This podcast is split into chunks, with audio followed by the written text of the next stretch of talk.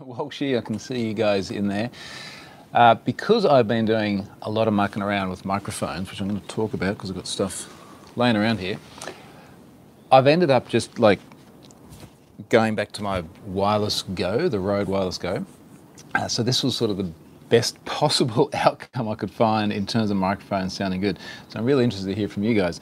Does this actually sound okay now? now I'm going to try and figure out my workflow here, and I'll talk about why I'm doing this outside in just a moment. But um, I've got my laptop here, and my iPad there, and my half decent mic. I've got my coffee, so I hope all that's okay. Why not come and see my stream? Is there a live stream? This would be interesting. Wow. Who knows? Who knows? Ashley, g'day. Lars says it's a bit quiet, but I can hear. You know I can do? I can actually up the decibels on the little one that sits over this end. So I'm going to take my Polarized Sunnies off because it's too bright. Otherwise, I'm going to pump that up once, twice. So let's uh, let's see how that is, guys. Does that does that play nicer? It has not been a good week for mics because I've tried so many different options, and I'm going to show you what what they were. Uh, Lars says, okay, works better now that I speak up. I did also hit the decibel gain. I think part of it too is I'm sitting outside in my backyard. It's 5.45 at the moment. Uh, thanks, Walshy Burton. I can see those comments. Uh, yeah, it's 5.45 in the morning at the moment. And uh, it's not that neighbours are going to hear me, but it just, like, it's just peaceful here at the moment. Now, I wonder if I can actually take this is very high tech. I wonder if I can take the URL from my stream over here in one browser window and I can put it in the browser window of my Google account that's actually signed in and actually be able to make comments. Uh, you'd think I'd test this stuff beforehand, but um, that sort of seemed like a lot of work. Oh, here we go. I can see it now. Here's the chat. Beautiful. Oh, I can see me. Awesome. And I think I can even pop that chat window out, can't I? Pop out the chat. Good stuff. All right, thank you. Testing production here. okay, so Burton says, is this your iPhone 13 camera? Yeah, so this is the iPhone 13 Pro Max. So this is the camera I've been having so much trouble with um, trying to make different microphones work. I'm going to talk about those a moment. I don't want to talk about sponsor because I've got a brand new sponsor this week and I definitely do not want, want to skip over them and it's a sponsor that I've had a relationship with for ages and ages, but first time on the blog. Uh, good week to be there. I'm going to talk about some traffic stuff a bit later on. Redgate. So I've used Redgate software for well over a decade. I would say a decade and a half, uh, predominantly around the SQL databasey things.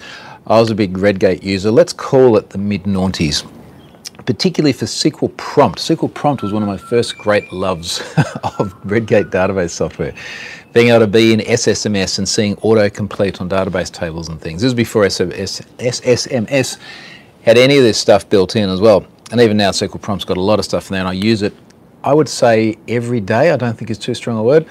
SQL Compare, SQL Data Compare to sync databases. I built that into a lot of our automation pipeline back in Pfizer as well. Today's sponsorship is with SQL Monitor, another product I had used back in the enterprise as well. Uh, great software there for monitoring your SQL database and your database farms. Always understand the health of your SQL Server estate. SQL Server estate is a very regal term. SQL Server estate and avoid potential issues before they impact your business. Always nice to know about these things before they impact your business rather than after. Uh, so look, a big thanks to Redgate. I recently did a podcast with them as well. Uh, I'll put a link through to that in my show notes too. But please, please give them some love and follow the link on my blog post uh, and go and try those products too. I know that that's not what's there in the sponsorship, but it is genuinely something that I continue to use. At least SQL prompt, I'd say every day. SQL compare, SQL data compare. Every time I'm doing, or a lot of the time I'm doing any database compares or synchronization or all sorts of things. So a lot of love for Redgate there. Okay, let's have a look at the comments now, which I can now see down here on my laptop. Uh, Ashley says the backdrop looks great. This is like real. I know you know that, but um, I've lived here. So I moved into here the end of 2015, and uh, I, I think as soon as I got here, I was like, I never want to move anywhere more than like a few hundred meters from the spot if I go anywhere. And even today, like every morning, we get up and we sit here, normally looking that way uh, at the sun, and we just like, how awesome is this location? Like, how awesome is the Gold Coast? How awesome is it being on the water? Uh, it is just a fantastic, fantastic, fantastic lifestyle. Um, so if I do wiggle the camera just a little bit so everyone can see where we are, we walk down there. There's our boat. My neighbour just got a boat a few days ago. It's the red one over there. So we're going to be out there spending a bunch of time on that, doing the wakeboarding things and with the kids and the tubing and you know all that sort of good stuff. This is the Gold Coast lifestyle. Uh, Philip, hi. Watching my laptop as my telly is refusing to load YouTube. Okay, well that's, yeah, all right. At least that's not my fault. Um, Lars reckons use an iMic. so yes, we, we won't be doing that. I'm actually using. Let me go through all the mic dramas actually. So my plan A was this massive, massive fluffy one we've got here.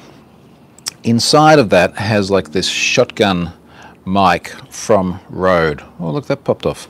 Oh, I wonder if that makes a difference. I could try that later. it looks like this. And I guess the, the idea of this mic and the reason why I really liked it is it has a lightning adapter in the bottom. So I'll move the camera a bit closer to me now. So the theory was that I should just be able to pick this up, plug it into the bottom of the iPhone. It's obviously powered from the lightning port. Uh, it's a directional mic. It should have been picking up me awesome. I wouldn't have to have this great big fluffy thing here on my, on my shirt. Everything would be cool. And as I've said in recent videos, for some reason, I just end up getting all this static when it's connected to my phone. Only to my phone. If I connect it to my iPhone 12, which uh, was the predecessor to this one, no problems whatsoever. If I connect it to Charlotte's in every other way, identical iPhone 13 Pro Max with the same amount of storage on the same network, both Wi-Fi network and telco network, uh, and I run that, and also incidentally, both the phones are running without a case on them as well, uh, simply because, like normally they have a case, it has a case at the moment, but you can't fit this in when there's a case in. But now I'm wondering actually, because I just noticed this thing popped off. Maybe I can fit it if there's a case on it. But I don't think it's going to make any difference because I just could not get this to work. Now, when I say work, it recorded sound, but there was just huge amounts of static. And I just couldn't figure out why not. Why? It's, it's like the only the only conclusion was something like electromagnetic. Uh, and in fact, when I tested this sitting on the um, uh, the MagSafe charger uh, in one of my cars, it just got extra bad. Now, to their credit, Rode was super awesome because I did tag them in the tweet. Some of you remember what happened when I searched for Rode on Twitter. Don't search for Rode on Twitter, at least not with like not safe search turned on of videos displaying. You'll figure it out. Uh, but after I tagged them, they were really helpful. They got in touch. They actually sent me a brand new one. Um, they didn't ask me to send the old one back. We went through a whole bunch of troubleshooting things, and not only did they send me a brand new one, but they sent me like the Vlogger one, which actually comes with a a small tripod uh, and a tripod mount.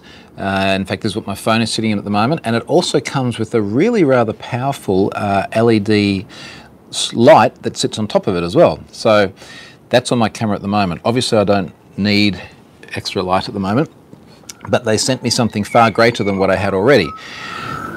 And we had exactly the same experience. So now I have two Rode mics, which are actually really good on a phone that works with them. They're not very good on my phone, and I'm just at the point where I don't want to spend any more time on it. Now, people did make some, some worthy suggestions. They, they suggested, for example, try going into flight mode, try turning off the Bluetooth, try turning off, uh, even popping out the SIM. I did all of these things, no change. Um, they said, well, what if you you just factory reset both phones, then I take Charlotte's because she doesn't need to do this stuff, and she takes mine. I haven't tried that because it's high friction.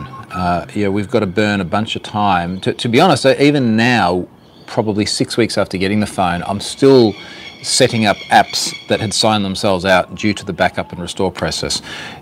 I don't want to do that. It's just I'd, I'd rather just wait for the iPhone 13, iPhone 14 Pro Max. Uh, look at the comments in here. Um, how are you standing the iPhone on a tripod? So it's actually on on a Joby tripod, which uh, which goes quite a bit higher than this. Probably goes up to about 1.6 meters. And on top of that, on the normal tripod mount, is the the vlogging setup that Rode sent me. Uh, so that's how it's sitting there. Rambling Geek, so is your phone faulty? Well, can you imagine going into Apple and trying to explain this? It's like, here, I plug in this peripheral and I get some static. They'll be like, oh, it's the peripheral. Um, I just, I just don't want to muck around with it anymore, if I'm quite honest. Let me tell you the other things I've tried. So, throughout my adventures trying to make all this work, the other thing I've tried that did work is the classic little Rode lapel mic, which I've had for many, many years, and I used to use on a bunch of my videos, and it literally just looks like this. It's got a little lapel. I was going to do like a back-to-back uh, sort of A-B test with what I'm using now, which I'll talk about in a moment, and this one.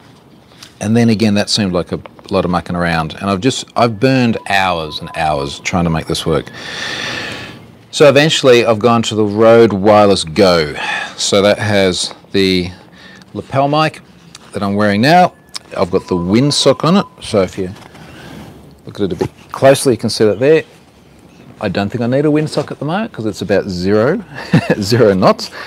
Uh, and then of course it's got the wireless unit at the other end, which I can just put in front of the screen here. Now you see it's got a red cable into it. So the other thing that I needed to buy in order for it to work on the iPhone is a TRS to TRRS, I think was the correct term, cable, because of course we have different sockets I forget which one's which, but one of them has uh, like additional controls on one of the rings on the plug. You can actually see the plug got more rings on it. That's my highly technical explanation of it. This is the one it actually comes with, which is basically the same plug to the same plug. Let's call it TRS. Uh, and that one is the one that does two different plugs. So ordered from Amazon Prime, arrived the next day. We're kind of good to go. Ah, Sean says Apple will say you're holding it wrong. Ah, the memories. it was Jobs that said that originally too, wasn't it? Rambling Geek really likes his uh, Rode Wireless Go. Yeah, I agree with this. Lars using uh, Wireless Go 2, never had a single issue, brilliant kit. Yeah, it does seem to be. The only thing is it's just like a little bit obnoxious. Maybe if I was wearing like a suit, like that's going to happen, and I had lapels, uh, it might work, or even a shirt. Burton, are you planning on using this setup often? Um, I'm, I'm planning on, on watching this back later on and just seeing what the audio quality looks like, sounds like, uh, and what this environment sounds like. Yeah, if people like seeing me out of the office for a bit, I'll do more of that. Uh, when we finally finish the things we're doing with the house, I think I'll do one of the weekly updates where I just like a walkthrough and I just show you all the stuff we've done. Uh, I'll do lots of nice photos as well, but I'd love to be able to answer questions from people about how did you do the IoT thing here or there or whatever. Um, pivoting just slightly uh, on that, uh, one of the, actually I just noticed a comment here, Rambling Geek says uh, you can plug the lapel mic in too. That's a good point, I could plug the lapel mic into the other, uh, the other jack on the one here and then I might as well plug the lapel mic straight into the phone, other than for the fact that it means I'm just not physically connected. Speaking of IoT things, I ended up being up very late the other night. In fact, part of the reason I'm doing this out here this morning is I did a talk for uh, Devlutions. Uh, they, they announced this publicly, they had public sign-ups from memory night before last. And um, most of the time when, when I do talks, we, we can always find a time of the day that works. If it's like me in Europe, then I do it in the afternoon. And if I do it at about 5 p.m. or something, uh, my time, then it's a little bit early for them and we can work it out. Um, if it's in the US, I actually have a lot of crossover. So we're only about five hours difference with, uh, with PST. So for like Seattle, for example, it's actually 19 hours difference, but let's call it five hours difference. So I can still be talking to people in Seattle, you know, for the next sort of six hours, and it's reasonable time there. The uh, the Devlutions keynote was was late, so it was scheduled for me to do it at 11:30 p.m., which is difficult for me because I'm normally like up at five o'clock in the morning because I want to be out here. Uh, but I often go to bed at about 9, 9, 9.30. And uh, this was scheduled for 11.30, so I turn up at 11.30 and it's like, cool, let's go. And like, yep, we'll start in an hour. So what? so they put it down to like a daylight savings or something like that. So it didn't start until half past midnight, and I had an hour to kill. So I ended up sitting out here with my laptop programming my lights. Uh, in fact, just programming stuff to come on automatically based on motion picked up by the G4 Ubiquiti camera, which is up there on the roof somewhere. So anyway, that went from 12.30 until 1.30, uh, and then it went over a little bit with some Q&A, and then I was too wired when I went to bed because I've just been on stage, and I fell asleep at, uh, oh, what time was that? I think nearly 3, and then I got up at 5.30 because that's what my body clock does.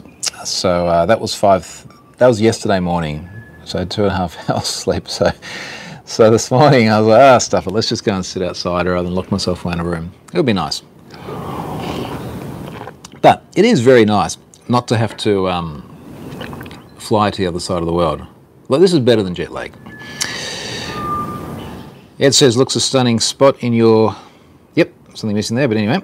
Um, Got Rob here. G'day, Rob. Rob from Varonis. Rob says gain is a little high, but the quality is good. Uh, nice songbird in the background. So you know what I'm going to do based on Rob's feedback, because I can adjust decibels here on this end whilst I'm playing around with this, which of course you can't see when you're wearing polarized sunnies. But I'm going to pop that gain down one level, and then people can tell me if that's all right. Because I do want to try and get all this pretty neat so that I can sit out here and do more of these. And I reckon, based on what I can see, anyway, I look at what it looks like on YouTube later, but the quality of this uh, this iPhone 13 Pro Max, I feel like should be a sales pitch here, uh, is just awesome. Lars also uses the Rode lapel mic into the Go. All right, that might be my next my next mission on that one actually. I could try it now, but that's going to be too much testing and production. All right, so where was I? I had things for this week. What was on this week? Oh, of course it doesn't want to order. The thing with Face ID, like once you're out here in this really, really bright sun, uh, it does not like to work so much. Actually, while I'm waiting for me to get this loaded, um, that's what I was going to show you. I have been tweeting about this, and now I do have one, I, I think, semi-perfect version of it. Rob gives thumbs up. I assume that's on the gain. Thanks, mate. This is uh, a 3D printed map. This is one tile of a 3D printed map. And I've been tweeting about wanting to do this where I'm trying to decorate the area where I have, see Rob, I'm trying to decorate the area where I have uh, the 3D printer. Uh, in fact, just yesterday we bought a, a, a, nice sort of cabinet to put the, the printer on and it's actually going to look like a nice part of the house and not just a, a geeky workstation. And decided to decorate the wall with uh, two 3D printed maps, uh, and this is a slice of Oslo. This is one corner of Oslo, uh, and it's a 200 mil square corner. And it's a guy on Etsy who creates these these maps, and he, he gets obviously publicly available data, and then he turns them into STLs, and then he slices them up into 4x4 squares. And the STL is actually sliced up at 150 mil square. I've expanded this to make it as big as I could fit on the build plate. So this is going to be 80 centimeters by 80 centimeters, and this is like literally just 1 16th of the map. So I mucked around a lot with different filaments just to try and find something that that had the right finish. So I ended up deciding like I wanted a, a basically a matte finish. So there's actually a, a, matte black base and a matte white top. And for those of you watching the video rather than just listening to the audio later, you can just see the river going through the city. So the, uh, the river goes up to 2.8 millimeters, which is 14 layers because we're doing a 0.2 millimeter layer height. And then the, the white stuff goes on top of that. And that'll be a lot more obvious in places that have more water. So when I get down to sort of where the Opera House and everything is in Oslo, there'll be big sways of black and just a little bit of white. Did a lot of mucking around with things like uh, ironing. So for those of you who are just, just learning about 3D printing, Ironing is this principle where you can take the hot end, which is where the filament comes out, and like literally iron over the top of it to try and smooth out all the lines. Now that's sort of good in principle, but when you've got lots of small detail like this, I was finding that as the hot end moved off one part of the one building and moved to another building, it would leave just a little, a little artifact uh, of filament on the old building and it would also create a bit of stringing where you then have a little bit of the plastic that strings from say here to here. So I turned that off, saved heaps and heaps and heaps of time and I've just left it on for the big flat areas, namely where the water is. So the cool thing you can do about that is you can say, I'm totally geeking out on 3D printers now. You can say, look, uh, I would like to take a slice. So think about it like this, looking at it side on. I would like to take a slice, which is everything from zero to three millimeters. And for that, we're going to apply one set of settings, which is the ironing, and then everything above three millimeters, and in fact, you can just see where the river comes in through there. Everything above three millimeters, uh, we're not going to iron. So that's what I've done, and, and the one thing I've changed, and there's one on the printer at the moment that's getting close to being finished, is you can also change the patterns on the top of shapes. Now it's going to be really, really hard to see it on the camera here, so I, I will do some, some macro with my iPhone 13 Pro Max later on. But if you can imagine, these are all just shapes, right? So they're like blocks. Uh, and the blocks have an outer shell and then they've got an inner shell. And in fact, they've got like a gyroid infill pattern. So 10% of the inside of these shapes is actually filament and the rest of it's just air. But when it gets to the top, it has to put a pattern on the top. Uh, and the pattern on the top, I think this one's called monotonic, where it's basically like just make the print head go back and back and back like this. And it just fills it in with what looks like lines. And I've changed it to, I forget the term now, it was like concentric or something based on the feedback of, uh, of my mate who got me into this in the first place, where it's going to take the shape and it's basically going to sort of, imagine it was a circle. It'll just start doing more circles until it gets to the middle and then it would fill it in like that. So all the other same settings, but it's just going to be slightly different on the tops of the buildings. And then I can figure out which one I like better and I can either just have two different infill patterns on the, they're not infill patterns, two different top layer patterns, uh, or I can print this again. I am getting a lot of pleasure out of this. The kids are getting a lot of pleasure out of this. As I've said before, it is absolutely hands down the best tech educational thing I've ever bought for the kids, ever bought for me to print 3D logos. Remember, it's a business tool. It's the best business tool of mine that the kids have ever been able to use.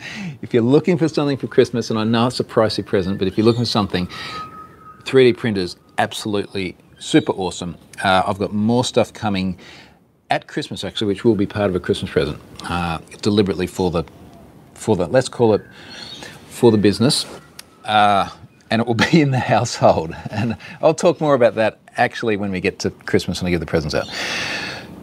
Burton says, did the vacuum on the 3D printer raw material work? So I was having trouble.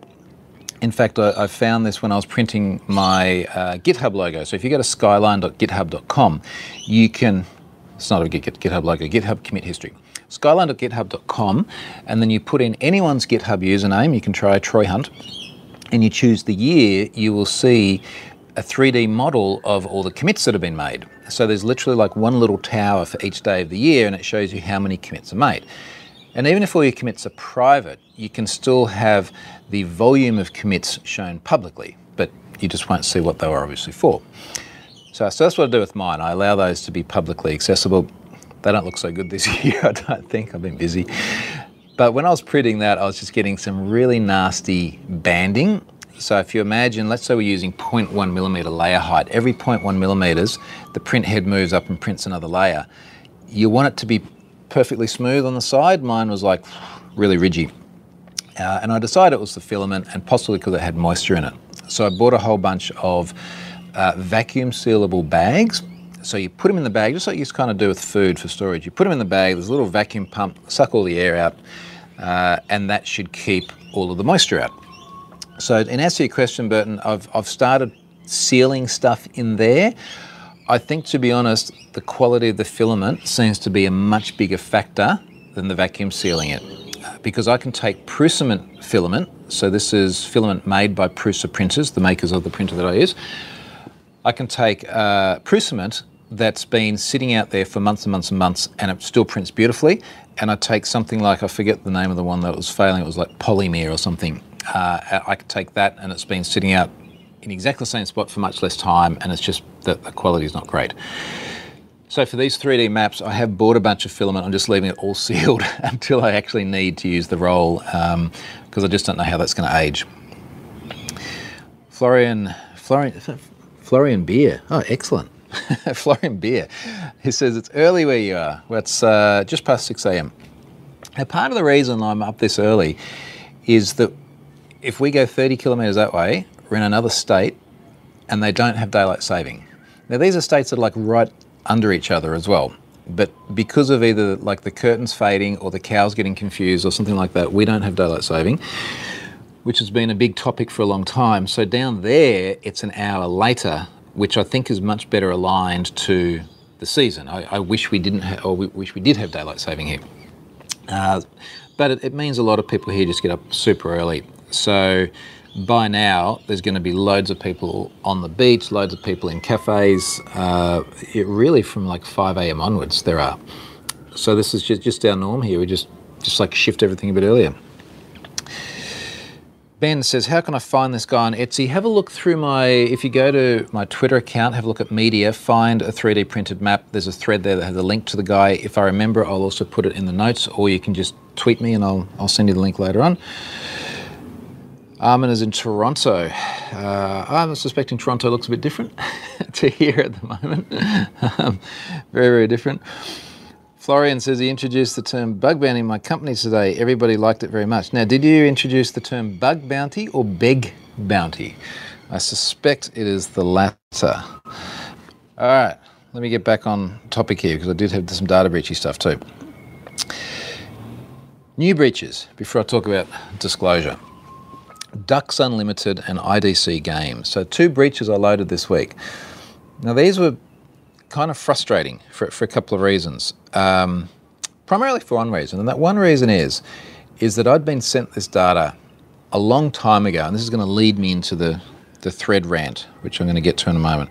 So let's call it uh, let's call it I'd been sent it six months ago, something like that, and it sat in the pile of data that I've had for a long time. And data that is seven figures or more, because it's kind of like the threshold. Once it's a million records, like that's a fairly substantial data breach. Particularly given I often find up to about 1% of people in a data breach also have a Pwn subscribers. So it's like if there's a million people in there, then there's possibly 10,000 of my subscribers, and I'm sitting on this data knowing that they've been breached. But the problem is, I just couldn't find any public disclosure of the incident or any public coverage of the incident. And I don't want to I don't want to have to go through the pain of disclosure because it is a painful thing, like trying to find a contact at the organisation that you can disclose to, in part because of people like the Beg Bounty folks that I spoke about last week. So trying to find folks that I can disclose to, uh, then have them actually take the matter seriously, do their own disclosure, uh, communicate with their members, not think that I'm trying to shake them down for money. Thank you, Beg Bounty bastards. Uh, that whole thing is a very, very time consuming exercise. So I end up doing a combination of trying to find breaches which are both large enough and are already sufficiently in the public domain. And I chose those words carefully because for both Ducks and IDC games, I couldn't actually find any public reference from the companies themselves. In fact, I couldn't even find full on news stories, but I did find other security companies talking about it. And I've ended up linking through to those in the disclosure. Uh, in fact, let's have a look at how much was in here if I go through to my Have I Been Pwned account here. So let me see, Ducks. Ducks had 1.3 million email addresses breached earlier this year. Also include names, physical addresses, phone numbers, dates of birth, and unsalted MD5 password hashes. And a lot of them, a lot of the passwords were like ducks. so, so, that was easy to verify. 74% of them were already pwned, already have been pwned. Uh, and then there's uh, IDC Games, 4 million records. And again, like this stuff's on a public hacking forum uh, that had salted MD5 password hashes. Good on you guys. 37% of those were already in Have I Been Pwned. And like this is this is substantial. Like these are large, large numbers. And that the constant frustration, like I could sit here and I could be loading data of seven, eight, nine figures almost non-stop for the next month. And I have enough in that pipeline to keep me going. But I haven't been able to do that because of the overhead of the disclosure. So I put out a thread the other day, which just kind of brings me on to the next topic here. Um, I said, I won't read the whole thing, but I'll give you the general overview. I'm struggling to process the volume of data breaches being sent my way, largely due to the high overhead of verification and disclosure. These are breaches which are usually circulating within the community but may be unknown to the impacted org.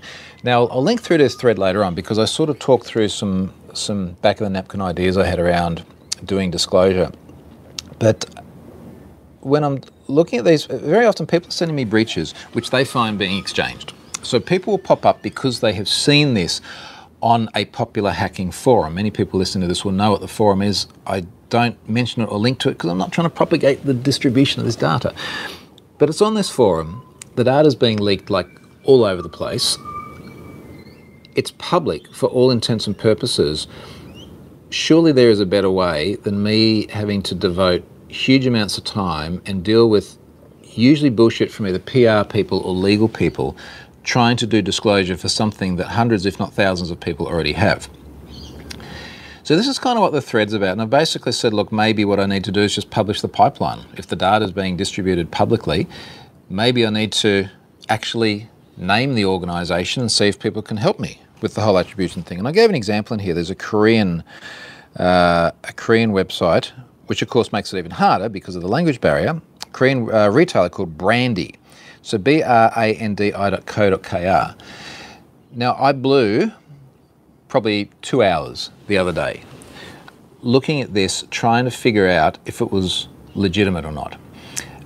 Knowing that regardless of the outcome, trying to communicate with a company that is Korean has not just a language barrier but a cultural barrier as well. Can you imagine? Like this, and I'm going to try not to be disingenuous in the way I generalize this, but there's like some some PR manager or lawyer sitting there in Seoul and this Aussie guy who runs a website with a funny name pops up and says, I've got your data. You need to tell people about it. It's like, it's just going to be absolutely painful. So, I don't have a good answer for this yet. I, I am throwing around various ideas. There was a combination of support and concern for the ideas I put forward, and, and, and both of those were valid. The concerns were mostly around uh, misattribution, damage to brand, potential legal consequences of people getting litigious about it. But again, we're sort of talking somewhere where, in, in, in many of these cases, if you literally were to search for the name and then data breach, you would find the data being circulated and you would find the discussion about it.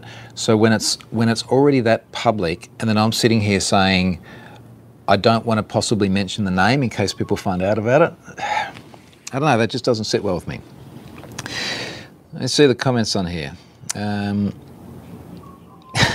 some of these are not really relevant. Uh, Stefan says, "Is CEO CFO fraud a big thing in Australia?" I was starting a new job in Sydney on Monday and received an email from a fake CFO from a private Gmail address yesterday. Never happened before.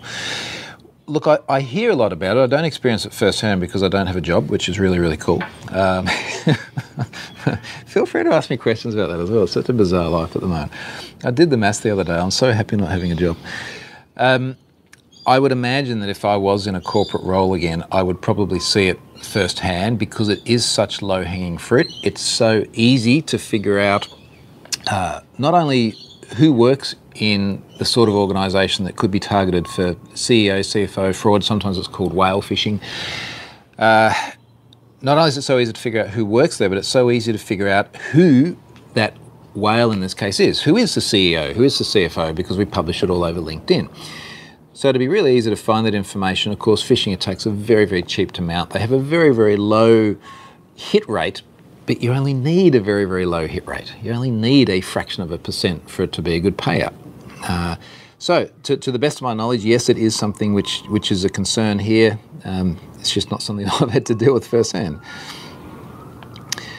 Uh, Sean says, seen the new NordPass list out. Same story. I have not seen the new NordPass. Maybe link to that, mate, if we can, we can have a look at that. Um, Peter says, almost every company I worked for, there are emails trying to impersonate the C-suite.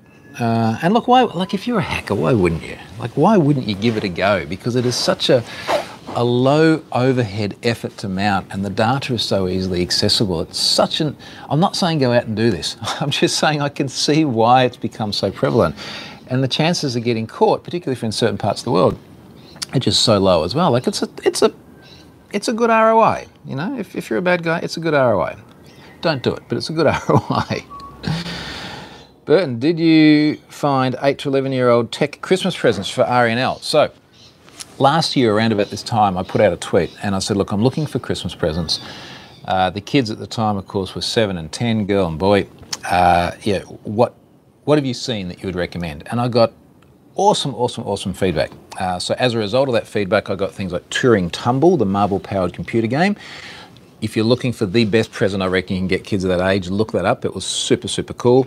Uh, I also got snap circuits. So they're little circuits that you can build on a board that, as the name suggests, like literally just snap together and then they turn on fans and buzzers and things like this. Really, really cool. Uh, both the kids spent a lot of time with those. They haven't used them for a while. I think I need to pull them out of the cupboard, give them another go. This year, I, uh, I quote tweeted that original one and said, anyone else got any other good suggestions? I haven't really had any good suggestions. I don't know what it was, but like last year, maybe because everyone was like extra locked down last year. But last year I got heaps of really good suggestions. This year, yeah, basically nothing. So I have actually found some things for the kids. Uh, and I'll share some of those after Christmas because who knows, they're getting old enough to actually watch my uh, watch my Twitter feed and my. I don't think they sit there watching my live stream. I try to convince my son that I'm a YouTuber and that I'm famous on the internet, and he basically looks at me and says I'm not Lazarbeam, so it doesn't matter. Some of you know who Lazarbeam is. anyway, all right. If I find anything good, I'll let you know. Uh, what else we got here? Just lots of uh, SMBs being hit by phishing scams. Um, Stefan, thanks, Troy. Let's chat about the no company lifestyle sometime. It's the long term goal. If you want to read some stuff on this, this Stefan, there's a couple of blog posts and talks. So if, if you Google Troy Hunt, uh, Hack Your Career, there's a talk, I think there's two versions of this recorded, which I originally did in Oslo, I think in about 2016, 2017. There's a blog post called um, How I Optimize My Life to Make My Job Redundant, which is uh, how I got out of the corporate rat race. Um, so there's there's that one. That's a really good one. That incidentally is also going to be in the book. I'm going to talk about the book in just a moment as well. So there's that one. There's another one I wrote. I think I wrote it on New Year's Eve in 2018. So just before we ticked into 2019, about financial tips for uh, technology people.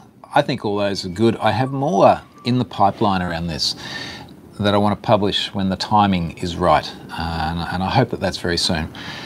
So have a read of all those. I, I think the, the epiphany that sort of hit me it was when I had that very very late night a couple of days ago, and I sort of went, well, this is like this is hard work being up late and feeling so tired, but I was comparing that to the amount of effort it would have taken for the same sort of return in my previous corporate job, and I was like, okay, well, that was an easy decision.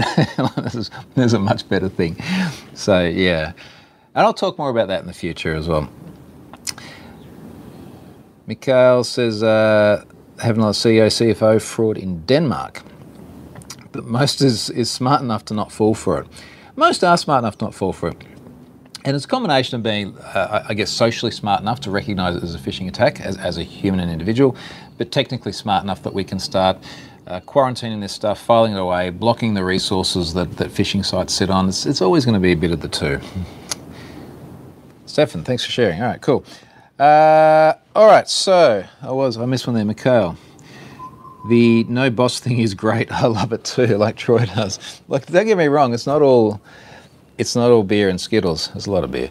Uh, the the thing that I find hardest about it, without going down the complete rabbit hole of working for oneself, is that when I'm here and I have not only being self-employed and not having, uh, I guess, a chain of command, but doing lots and lots and lots of different things uh, commercially. It's like we're when do I stop or where do I stop, you know? So uh, things like the, the, conference talks I do online are, are, mostly commercial these days. I still do workshops. I've obviously got blog sponsorship. There's still Pluralsight things. Um, there's all sorts of other things that I do. And because of the nature of this industry at the moment, there's more demand than what there is time. So when do I stop? Like, when do I literally go down there and get on my jet ski and go for a ride? And this is this is first of all, I recognise the most first world of problems. so don't get me wrong, I'm very aware of that. But particularly from a, a burnout perspective and like a mental health perspective, it's it's really important to sort of put that stuff down and then go and do this stuff. But I, I do find that very difficult in part because I really enjoy this stuff. I'm, for those listening, I'm pointing this stuff inside the house. You know, I enjoy mucking around with the 3D printer and the IoT stuff, uh, which makes me absolutely no money and has no commercial value whatsoever and it may never do. But it just scratches an itch. But as you can see, like it's so nice here. How do I make sure I spend more time with this? So I, we sort of strike a bit of a balance where very often Charlotte and I will walk uh, down to the down to the local uh, cafe and shops. We'll get uh, we'll get a coffee and a an acai bowl or something like that. Walk to the beach, eat that, come home, and there's just over 4k. First thing in the morning takes about an hour and a bit by the time we do that, and that's like the start of our day. After well, actually, normally we get up, have a coffee, do my tweets and my emails and things like that, and then go and do that, and then come back. So you know that's that's good, but actually taking blocks of time out for leisure is hard. So I am going to be trying to do a lot more of that over over the coming holidays, over December and January, because we've got Christmas, because we've got school holidays, things like that. But yeah, that, honestly, that is that is the hardest challenge. Like when do you stop doing the work things and focus on the personal things? Good problems to have. Nick 007, morning Troy, lovely background. Yeah, it's real too. it's real. Um, Burton says, what position would you have been if you stayed in corporate? Uh, what position? uh, burned out, um, fired, dead? Uh, I don't know. Um, the, the problem I had, this is a problem many technical people have, is Pfizer was and still is a very, in fact, they are a much larger company now. One would imagine because they, they have been, they have had a rather successful product this last year. Um, before that, they had very successful products. So Pfizer was known for Viagra. Uh, Pfizer was known for Lipitor, for lowering your cholesterol, the world's largest selling drug. We sold half a billion dollars a year worth of Lipitor just in Australia. Uh, and I think it was like 10 billion or something worldwide. It was massive. Very, very large incumbent company. And one of the things that that really gave me the shits is that they had no career path for me as a technical person, certainly not in this part of the world. And I remember my manager, and I had the same manager for 13 years, and then I had a new one for a year, and the backstory of that is in the book. it didn't work out so well. Um, remember my, my manager, the, the, the good one I had for 13 years, saying, you know, look, there's like a management path and there's a technical path. And I'm like, yeah, well, I'm technical. Uh, and so, well, you know, basically you're very, very limited. If I wanted to have hands on code, I was pretty much going to be perpetually stuck at the same position in life in terms of both seniority and then salary as well for, you know, one of the guys I worked with was, was exactly the same age as my father, born the same year. Uh, and at that time, he would have been, you know, like mid 60s. So, so I could be doing this for like the next 30 years and I'm going to be in just the same, same role and the same money. Like, where is the motivation to go above and beyond? Management, oh, like, hell no, I don't want to just sit there doing PowerPoints. A lot of my life was already sitting there doing PowerPoints. So I, I just think that there was no career whatsoever. And then even if I look at people that were in senior roles, so, you know, uh, say VP level roles, it's like, it just looked so boring. it looked really, really boring. And I can guarantee I make a lot more money doing this now that I do. I get to like sit here and turn on my camera and then turn up and talk about hackers and hoodies and stuff than what I ever would have even doing a VP style role at at Pfizer, having to wear a a suit. It just, ah, just it, it kills my soul. Literally just thinking about it.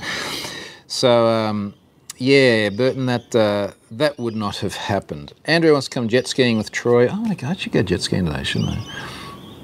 Do I have time? I have been working hard. Maybe I should just go jet skiing.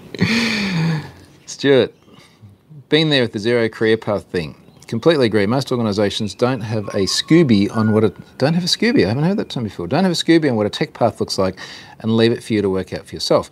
As I um, as I said in in my blog post in the book as well, the the strategy of the Asia Pacific region in Pfizer, which is the, so I was the architect. I'm air quoting it. I can't say it without air quoting it. The architect for Asia Pacific. So every time we build anything from like a clinical trials product through to adverse reporting through to like a Viagra campaign website, uh, I'd have some input into that. But everything was outsourced. So all the work would go to the cheapest possible vendors everywhere you, you, you could find it India, Philippines, uh, and China. And my life was just spent managing those folks uh, and basically cleaning up after the mess. So yeah, that, that wasn't particularly good fun. Um, oh no, he's Scott as well. Stefan says there's video evidence from Scott Helme of what happens when you go jet skiing with Troy. I would not recommend. I don't think we have video ev- evidence. So Scott is here in the chat.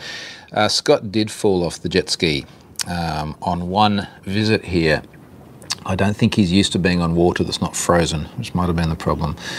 Um, uh, ask Troy how many jet skis he's broken. So we're actually having a discussion with my neighbour who bought the, the nice new red boat over there the other day about um, jet skis. I reckon Yamaha's break and Sea-Doos don't, but that's getting very, very off topic. All right, so last uh, last thing in my formal list, and then I'm happy to keep chatting here, is uh. So I've called it Pondamus. I had this I had this idea the other day where I, I gave away a book. Uh, this was a book on Anonymous because for some reason I had two of the same books. And I, I tweeted the book and I went, all right, whoever can share the sort of the, the funniest anonymous meme, I will send this book and I'll also send some Have I Been Pwned stickers. Uh, Have I Been Pwned printed logo, and I, uh, uh, unbeknownst to the person, I chucked in a few Scott Helme stickers as well. If you don't know what a Scott Helme sticker is, go to Twitter, search for Scott Helme stickers, you'll find it. So, so I sent those, and I took a photo, and there were all these people like, "How do I, I get this? Like, how can I get some of I don't think anyone really cared about the book. They just wanted like the stickers and the 3D logo. Um, and I was thinking about it, and I was like, what, what should we do? And then uh, Charlotte and I were talking to Rob, uh, Rob Conery a couple of days ago, because Rob Conery's helping us do, do the book. Um, and we're like, you know, how can we how can we sort of get more people looking at this preview and providing us feedback? And I was like, well, I know people really want stickers like let's just start giving away stickers. Like let's give away stickers and 3D printed logos. I'll fire up the 3D printer, we'll pump some more of this stuff out. And then it's like Christmas is coming up and for some reason, like just on, a, I, I registered domains on a whim. So I registered pondamus.com. I haven't shared that with anyone else. If you go to pondamus.com, you end up back at Have I Been Pwned? And I was like, why don't I just start giving these away? So for everyone that uh, goes and grabs the preview of the book, which of course is free. You just got to chuck in your name and your email address, and then you get a link and you can download the preview. I'm going to choose one. Charlotte's going to choose one random person from there each day. We've got to figure out how to do that because today's like day one. We're going to choose one random person out of there, uh, and then I will be sending them an email saying, "Hey, look, we're going to send you some stickers and everything. Please send me your, your address, your mother's maiden name, your favourite colour, and your first car." Uh, and then I will send some stickers to that person as well as the 3D printed logo. So if you haven't done it already, go to book.troyhunt.com, name, email address, uh, and some people are asking, look, if, if you've already registered and downloaded it before, are you still in the draw? Yep, absolutely. Everyone is in the draw. The only criteria is you can only win once. I didn't say that, but it seems kind of self-evident. So give that a go. I'm through my schedule, so I'm just going to read comments and answer questions until I get too hot because it's like 6:30 a.m. already. So I can actually tell because I have a nice weather station on the roof now. So what are we what is it like here today? And what's it going to be like here today? What does my watch say? It says we're heading for oh, only 27 Celsius. Celsius, people. What's the weather like on the roof? So, uh, for those of you wondering, because this is the inevitably the next question, the weather station is a Davis Vantage Pro 2, which I can't quite see from here. But I'm super, super happy with it. Very, very nice weather station, uh, which looks like it stopped reporting sometime yesterday afternoon. Did it completely stop reporting or is it just humidity and temperature? Because I think that they would have changed and not flatlined. But then the pressure, oh, that's interesting. Pressure's changing, the other ones are not. Anyway, it, uh, it publishes a RESTful API. You can just uh, plug into it, pull down the JSON into Home Assistant, and then generate graphs, which normally look like the ones you can probably barely see on my screen because there's so much glare. Uh, but the temperature is flatlined at 22C since 6 p.m. yesterday, so not a great example. Put it this way: in the sun with a black t-shirt, I'm sweating. That's hot. Might have to get on the jet ski. All right, other comments in here. Um, uh, Stefan talking about Scott falling off jet ski. Um, Nick 007 going through the same thing. Uh, I don't think I read this already. The company I am working for has very little career path if you don't want to be in a management position. And like this is a, I genuinely think there's like a major problem that we have in this industry where for people like me and probably Nick 007 and a lot of you on this as well, like if you are genuinely passionate about technology at at an execution level, so at, at a level where you're writing code or scaling the cloud or doing things hands-on, how can you appeal to those people to keep doing what they're doing and take their years of experience, but also give them hope. you know, like for me, it was like I, I was just left without hope. There was there was just no future, and what that does in terms of your respect for your organisation, your commitment to your job is, is just terrible. I mean, you just you just lose all love of what you do. I think what's interesting is that that outside of that corporate structure, you have so many more options. I mean, for, for me, it was Pluralsight that allowed me not to go back to work. Uh, and as I've, I've written before, I was making twice as much money from creating Pluralsight courses in nights and weekends and holidays than what I was going into the office every single day doing something I hated. Now, over time, there's been many other things I've done that have become much more, much more valuable to me. But I mean, that's it's a bit double-edged sword, right? It's like it, it's going to suck if you stay in the job, but there are all these other really cool opportunities. The, the, the trick is to have the other opportunities give you enough certainty to be able to throw the towel in in the job. Uh, I think if Pfizer hadn't have made my job redundant, I think I probably would have still stuck there for quite a while because I would be worried about what would happen otherwise. Um, if you walk away from the certainty of having a pay packet every every week or month or however frequently it is for you, which is pretty important for people who have families and mortgages and things like that. If you walk away from that certainty into into the abyss of the unknown, you know, particularly at a time like this where uh, where people are very, I guess, risk averse, that's a really hard thing. One of the things that sort of excites me, and one of the things I talk to both the kids about a lot as well, is when, when you look at some of the most successful people in the world, uh, you know, uh, like the Elon Musks and the Bill Gates and the Bezos and all this sort of thing. Like these are all people that that did this in this industry in tech. Uh, that yeah, for, for many of them were very hands-on, and it's it's not to say that I, I think my kids should become the richest people in the world, sort of thing. Rather, it's to say that some of the most successful people out there have been able to do this through a love of technology uh, and being uh, very technical, hands on people. Maybe Jobs was a bit of an exception there because he seemed to be more of a marketing guy than a, than a tech guy. But Wozniak did very well, was as wealthy, was seemed to love what he was doing. So I think that's the that's the silver lining and, and everyone's trick is how do you how do you get to the point where you can do those things you love that can be much, much, much more lucrative than your formal corporate job, helicopter, whilst still having the certainty to get there?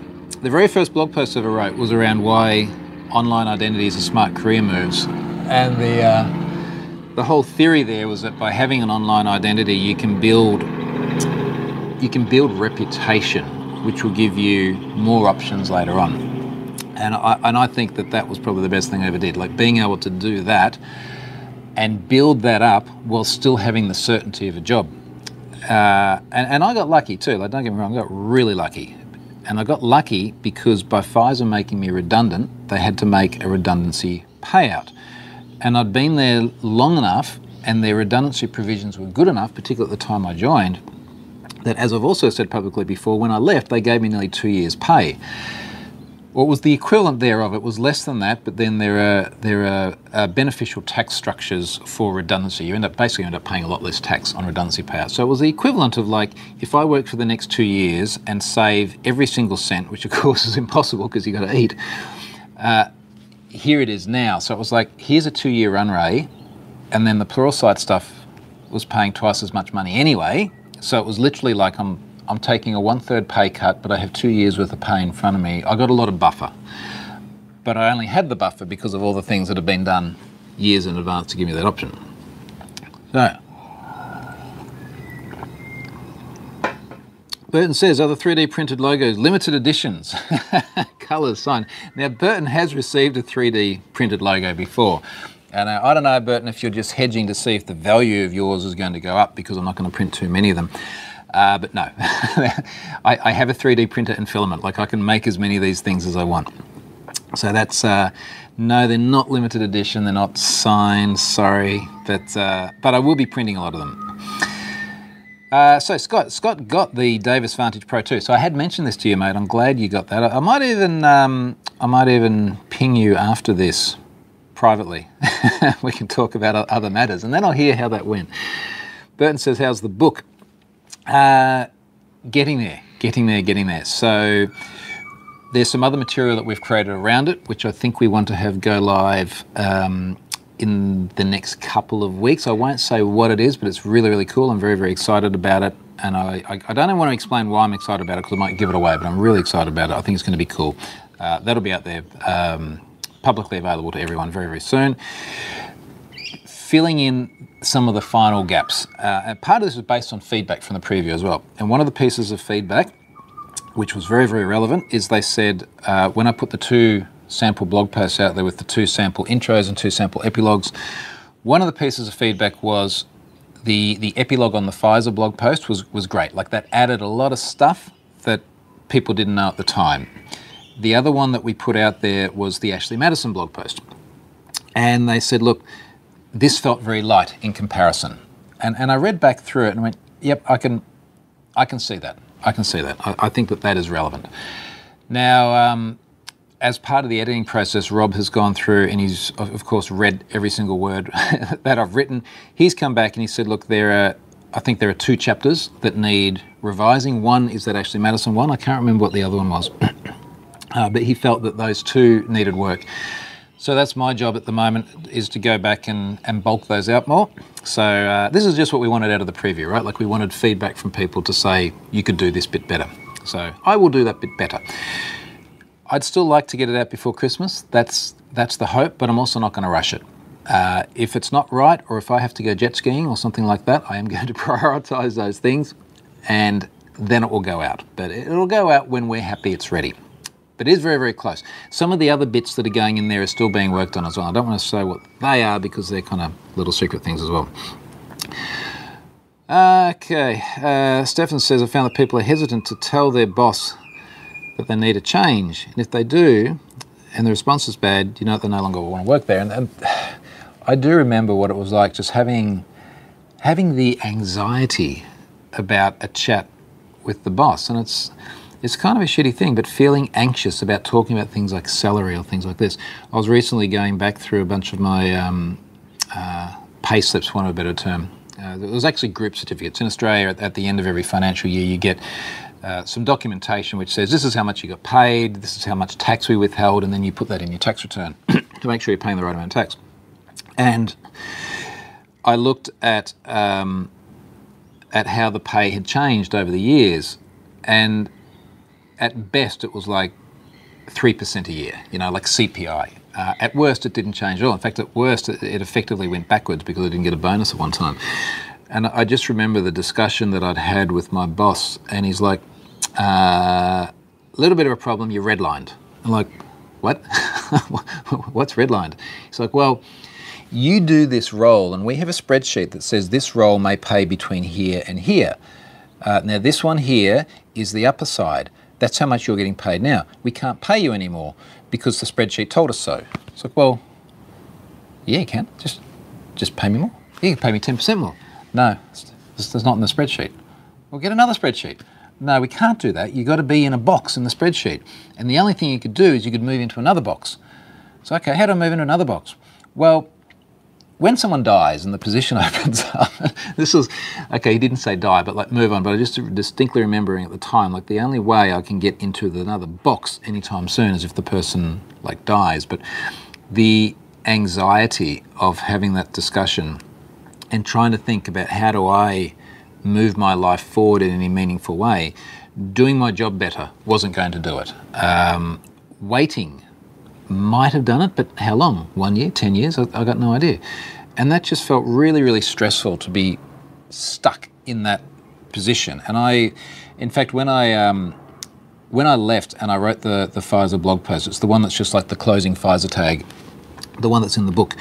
I included an image in there. In fact, I'll, I'll read you what this is because this is really relevant. Uh, if I look for, let's go to a different browser window here, which is actually logged on as me. Troy Hunt, close tag Pfizer. It's an image I put in there, which is kind of like the future of work, which is actually really interesting to look at now that we are, of course, in the future and in an era where so many people are working from home. And it talks about the evolution of the employee. And there's like a past on the left hand side, and then there's a future on the right hand side. And then it breaks it down into all these different sort of categories. So, for example, past, work nine to five. Future, work anytime. And what I was doing is I was saying, look, that was my past. This was me who made the diagram. I just found this online somewhere. This is my past, this is my future. So let's go through this. Like how much this worked out? Past, work nine to five. Future, work anytime. Yeah, that's why I'm here at 6 a.m. doing live streams. Past, work in a corporate office. Pa- uh, future, work anywhere. And there's an image of a palm tree. That worked out okay.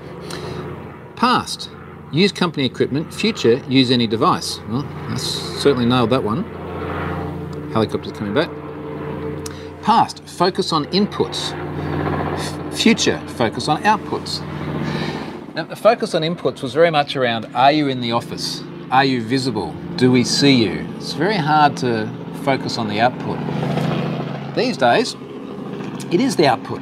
I have to go and run a workshop or do a talk at a conference. Like I have to create something. Past, climb the corporate ladder. Future, create your own ladder. I'm good with that.